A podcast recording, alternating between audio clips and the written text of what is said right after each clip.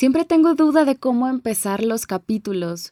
Luego digo hola, hola, hola y tengo muchas tomas de hola pero nunca sé exactamente con qué frase arrancar. Pero bueno, te doy la bienvenida a este nuevo episodio del podcast Como tú, como yo, a la sección sin guion. Soy Mariana Martínez. Muchísimas gracias por estar aquí. De verdad me hace muy feliz que te des unos minutos para poder escuchar, para poder compartir aunque en estos minutos sea solo yo la que estoy hablando, estoy segura que todos estamos interactuando en energía, en pensamiento, en ideas, en preguntas, y de eso se trata, de poder disfrutar desde perspectivas más amplias esta vida, este viaje, como me gusta llamarlo, y formar juntos una sociedad más consciente, una sociedad más despierta, porque todos la merecemos y todos merecemos pensar en que podemos construir un mejor mundo, una mejor sociedad en general. El tema de hoy, wow, me encanta. Bueno, todos los temas que hago me encantan, me producen ciertas inquietudes, ciertas preguntas, a veces satisfacciones, eh, me ayudan a desahogarme, me ayudan a aprender también de otras personas, a conocerme mejor a mí misma. Y particularmente hoy el éxito, esta cosa de ser exitoso, cómo alcanzar el éxito, me ha generado bastantes, bastantes inquietudes, sobre todo en el último año, pero he llegado a conclusiones que me han hecho tener más calma en mi interior y eso es lo que quiero compartir hoy con ustedes. Para empezar a hablar del éxito y preguntarnos sobre qué es y cómo llegar a él y todo este asunto, necesitamos entender primero en qué mundo vivimos. Todos lo sabemos, no es ninguna novedad desde hace varias décadas que vivimos en el mundo de la competencia, vivimos en el mundo del capitalismo y no podemos irnos a una cueva a encerrar y vivir bajo nuestras propias reglas porque pues, sencillamente no funcionaría. ¿Qué quiero decir con esto? Que hay adaptaciones, hay preceptos, hay estándares que debemos cumplir porque así es vivir en sociedad. Sin embargo, eso no implica que corrompamos nuestro ser para encajar al 100% en este mundo, porque si no, no seríamos seres libres. Ya hemos hablado de la libertad en capítulos anteriores, que es uno de mis temas favoritos. Pero bueno, volviendo al éxito. En este mundo siempre estamos luchando por ser el mejor, por tener más, por estar en la cima y todas estas cosas, ¿no? Siempre ser el mejor, la competencia. Ojo, no estoy diciendo que la competencia sea mala por ejemplo, entre los pros de la competencia es que saca lo mejor de nosotros mismos, nos hace romper ciertos límites, ciertas barreras, nos invita a no conformarnos con lo que ya conocemos o con todo aquello que dábamos por sentado, nos, invita a ir más allá, a ampliar nuestras perspectivas, a conocer mejor nuestras capacidades, habilidades, a incluso perderle miedo a algún conocimiento nuevo. Sin embargo, también tiene sus contras. Paradójicamente, así como nos hace ampliar perspectivas, bueno, también a veces nos hace encasillarnos en un mismo camino, en una misma forma de hacer las cosas y de ahí no nos saca. Somos súper tercos los seres humanos. ¿Qué más? La comparación constante. Este es uno de sus puntos más negativos de la competencia, que todo el tiempo estamos mirando al de al lado, al de enfrente, eh, preguntándonos, ay, ¿por qué tiene esto? Ay, ¿por qué es así? Ay, es más flaco, ay, es más gordo, es más no sé qué, tiene más, yo tengo menos, ¿por qué? Y esto nunca es bueno y nunca nos va a llevar a nada bueno. Lo he aprendido, yo creo que no solo yo, yo creo que todos lo hemos aprendido a la mala, pero es importante hacernos conscientes de que la comparación en realidad no sirve de nada. Podemos aprender de otros, podemos admirar a otros, pero la comparación en realidad solo nos va a llegar a, a lugares sin salida. La competencia, en su lado negativo, nos hace desprestigiar las diferencias que nos dan valía como personas. Es súper chistoso porque los seres humanos somos todos iguales, es decir, que todos deberíamos tener la misma calidad de vida, que todos deberíamos tener los mismos derechos, que todos valemos lo mismo. Sin embargo, también somos muy diferentes entre nosotros, cada cabeza es un mundo, pensamos diferente, sentimos diferente y eso es lo que nos hace humanos.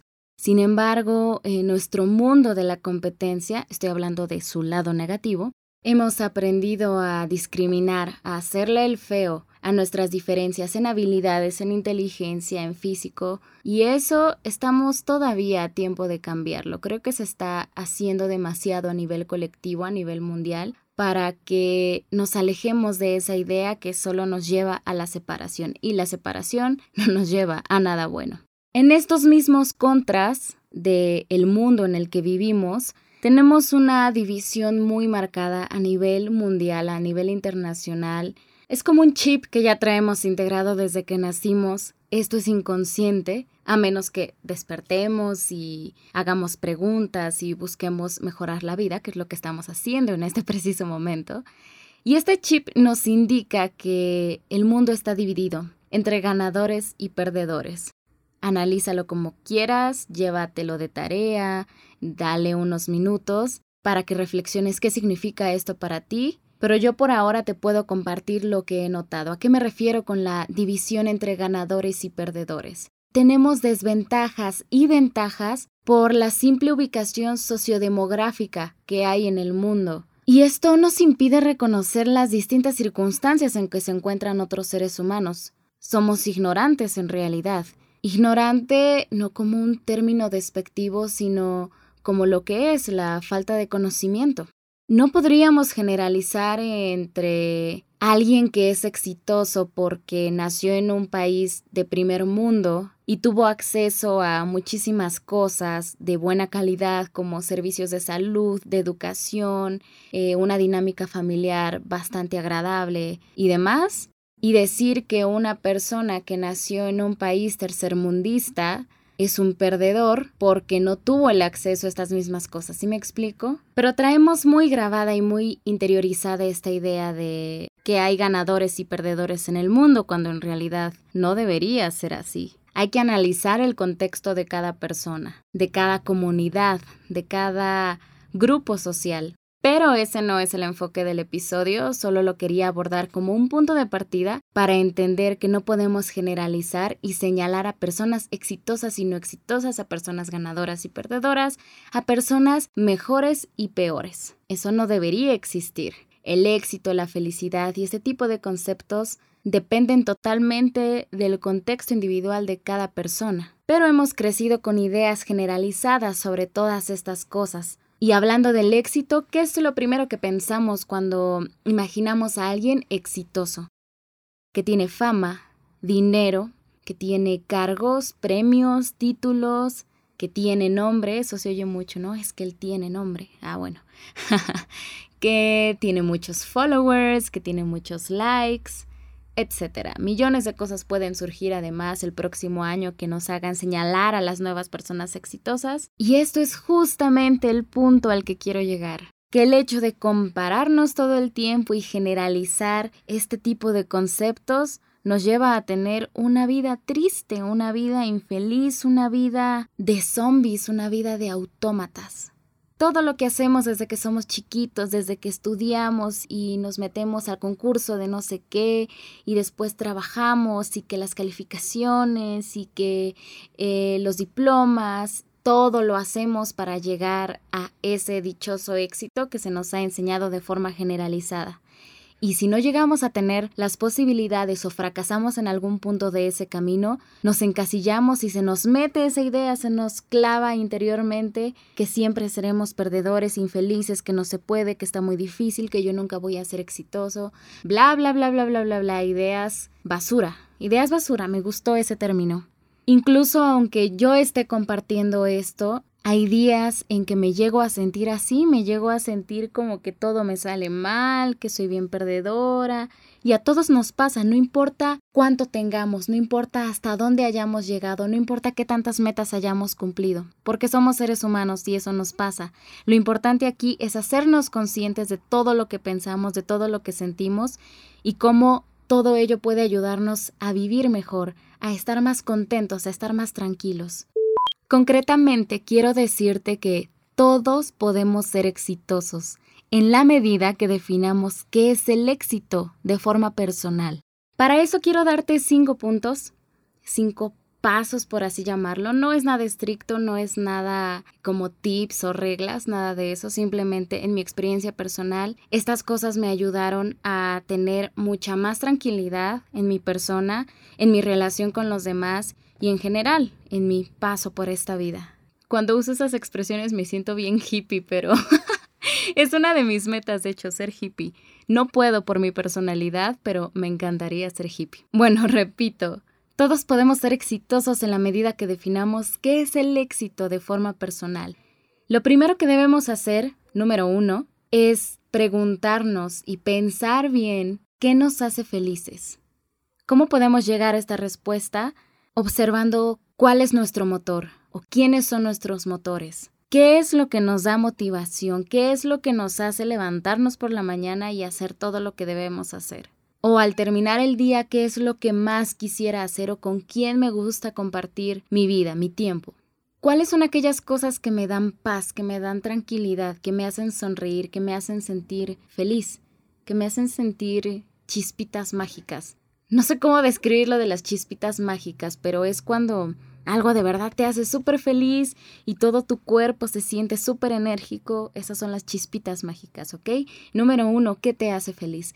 Número dos, hacer esas cosas, hacerlas, sin perseguir estándares específicos, sin perseguir la perfección, el reconocimiento de los demás, sin buscar un aplauso, sin intentar demostrarle algo a alguien, sin dar explicaciones siquiera, simplemente hacer esas cosas. ¿Por qué? Pues porque me gustan, porque me siento bien. Obviamente son cosas que no transgreden a nadie, que no afectan negativamente a nadie. Y hacerlas, sencillamente encontrar un espacio en el día, un espacio en la semana para llevar a cabo todas estas cosas que nos hacen felices, que nos motivan, para estar con estas personas que nos inyectan de felicidad.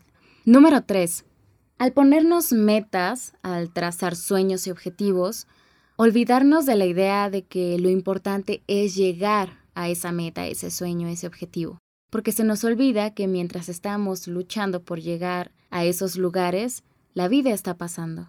No quiere decir que vayamos a la deriva sin saber qué onda y pues saber qué pasa. No, en realidad es muy saludable a nivel mental tener metas, tener objetivos, sin embargo, no desvivirnos ciegamente por ellos, sino disfrutar el camino. Es muy cliché, pero es muy cierto. Interiorízalo, pregúntate qué significa eso de disfrutar el camino.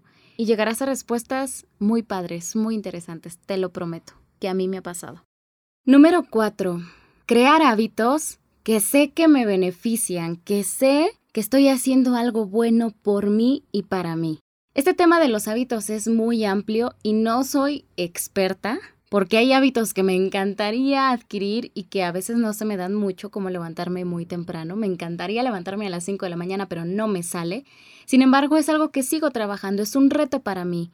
Y cuando cumples estos pequeños retos que te pones, que sabes que te benefician, wow, en serio el agradecimiento contigo mismo crece exponencialmente.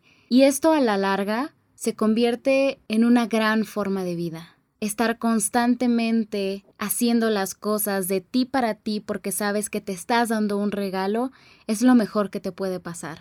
Esto también es un poco relativo para cada persona, sin embargo, te puedo mencionar los más comunes, ¿no? Hacer ejercicio, comer saludable, ya lo dije, levantarme temprano, pequeños hábitos o grandes hábitos que tu mente va a registrar como un lo estás haciendo muy bien y tú mismo te vas a ir reconociendo y te vas a ir sintiendo como una persona exitosa, como una persona plena, como una persona feliz. Y número cinco, que va muy de la mano con lo que ya mencioné, es reconocer y construir qué estilo de vida me da lo que quiero, qué es prioridad para mí, qué es lo que tiene más valor. O sea, que si yo tengo la meta de ser el gerente de la empresa el próximo año, por ejemplo, Analice primero si esa meta me da el estilo de vida que quiero, si de verdad me hace feliz, si de verdad es lo que me va a ayudar a tener esa vida de paz, esa vida de felicidad. Porque ¿qué pasa? Voy a poner el mismo ejemplo.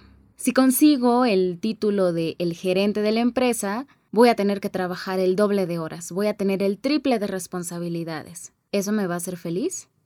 Si es así, adelante, ve por ello. Pero si no, Si se empiezan a encontrar prioridades en tu cabeza, así como, bueno, sí voy a tener más sueldo, pero ya no voy a tener tiempo para mi pareja o ya no me va a dar tiempo de pintar, que me gusta tanto, etcétera, hay que analizar y preguntarse si verdaderamente es lo que quieres.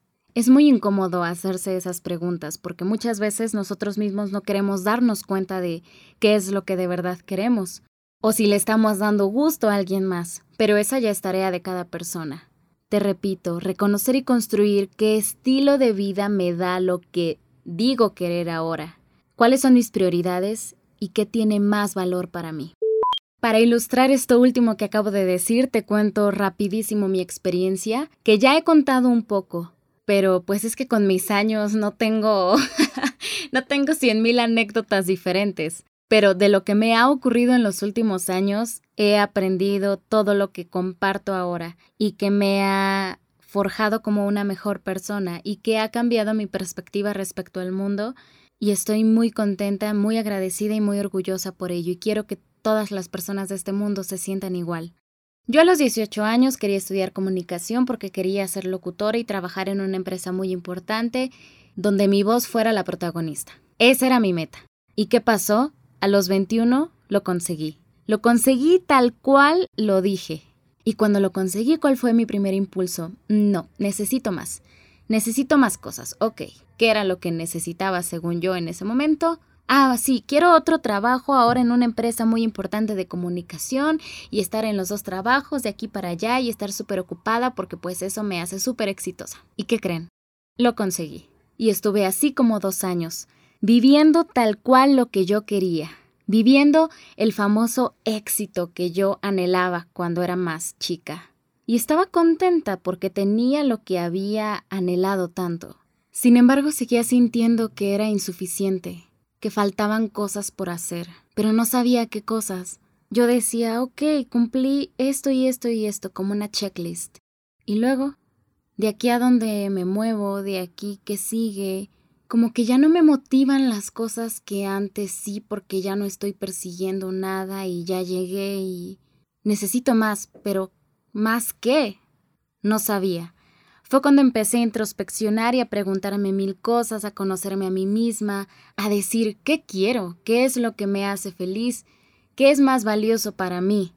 ¿Tener no sé cuántos pesos en la bolsa al mes? ¿O tener tiempo con las personas que quiero? Que quería tener más tiempo para crear, para aterrizar muchas ideas que estaban apareciendo en mi cabeza, para hacer arte, que a mí me gusta mucho, en forma de música, en, muchas formas. O estar todo el día ocupada y cuando la gente me pregunta ¿y tú qué haces? decir, ah, sí, es que yo soy tal. Eso me hace más feliz que en el día a día estar haciendo lo que me gusta. Wow, shock. Me costó muchísimo entenderlo, me costó muchísimo asimilarlo. Tomé decisiones para modificar mi camino y otras cosas ocurrieron que me quitaron ciertas circunstancias que yo creía que me hacían feliz y que con el paso de los días me di cuenta que tampoco era plena en aquellos lugares donde yo juraba que me sentía plena. Me di cuenta que en esos lugares yo sentía una angustia constante, que me sentía vigilada todo el tiempo y que no era el estilo de vida que yo quería que nada valía más que mi libertad y mi bienestar personal. Esas para mí son mis prioridades. Algunas cosas las decidí, algunas otras cosas ocurrieron sin que yo tuviera algún voto, pero finalmente la vida es muy inteligente y te va acomodando de acuerdo a lo que tú vas estructurando en tu cabeza, de acuerdo a las decisiones que uno va tomando. Y descubrí y hoy lo afirmo y hoy puedo decir que el éxito para mí es poder estar tranquila con todo lo que he hecho, con errores y aciertos, que estoy contenta y tranquila con el estilo de vida que llevo ahora, que debo hacer muchas modificaciones, sí, que quiero alcanzar nuevas cosas, pero que tampoco estoy cerrada a aprender cosas nuevas, a tener nuevas metas, a inmiscuirme en mundos que para mí eran súper desconocidos, ajenos, o que incluso ya los había conocido y me había cerrado a ellos. Tal vez pienses que estoy divagando y que no estoy diciendo nada concreto, es solo que tengo muchas cosas en mi cabeza y muchas experiencias, o sea, todo de lo que estoy hablando tiene nombre y tiene datos concretos, pero si me meto con ellos nunca voy a acabar de hablar. Lo que te quiero decir, y empiezo a concluir este capítulo, es que busques en tus deseos interiores, en tus posibilidades, todo aquello que quieras hacer. Es muy sencillo en cierto modo. Se oye un poco fuerte, pero piensa que si te mueres mañana, ¿estarás feliz con cómo habrán sido tus últimos días? ¿Estarás feliz con lo que has hecho? ¿O te la pasarías diciendo, ay, es que hubiera hecho, es que hubiera dicho, es que yo quería hacer? La vida es muy corta, muy breve, y no sabemos qué pueda pasar. Seguimos en medio de una pandemia que nos sigue sorprendiendo en todas partes del mundo. ¿Y qué es lo único que podemos hacer? Vivir el presente, disfrutarnos a nosotros mismos, que finalmente es lo único que tenemos. Ser felices, de verdad, es lo que vale la pena. Reitero rápidamente aquellas cosas que nos ayudan a encontrar el éxito. El éxito es la paz mental, el éxito es la felicidad, el éxito es saber que estoy viviendo la vida de la mejor manera posible con lo que tengo ahora. Número uno, recuerda que estás en constante cambio. Todo el tiempo estás cambiando y eso está bien. Es lo mejor que te puede pasar, el cambio. Número 2. Es válido, totalmente válido renunciar a gustos viejos, a ideas antiguas e interesarte por cosas que antes parecían impensables. 3. Creo que fue mi frase favorita de todo el episodio. Busca las chispitas mágicas. ¿Cómo te puedes dar cuenta de las chispitas mágicas? Por ejemplo, piensa en tus canciones favoritas. No importa el género, no importa quién la cante, eso no importa. Piensa en tus canciones favoritas, sientes algo, todos sentimos algo aquí adentro. Sentimos una adrenalina muy padre, esas son las chispitas mágicas. Búscalas en la música y en todo lo que te rodea. Número 4. Asegúrate que las metas que te pongas sean consecuencia, únicamente consecuencia de procesos que disfrutes. Es decir, busca los procesos, busca los caminos que te van a hacer feliz. Si llegas a la meta, felicidades, qué padre. Y si no, no pasa nada, la habrás pasado muy bien el resto del tiempo.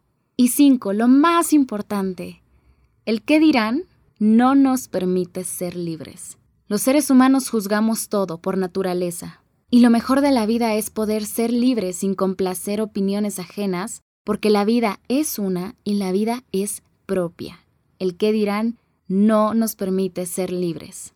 Concluyo con una frase muy concreta. La libertad es éxito. El amor es éxito. Estar en presente es éxito. Y serás el ganador, el más exitoso de todos, la más exitosa de todas, si eres fiel a ti mismo, a ti misma.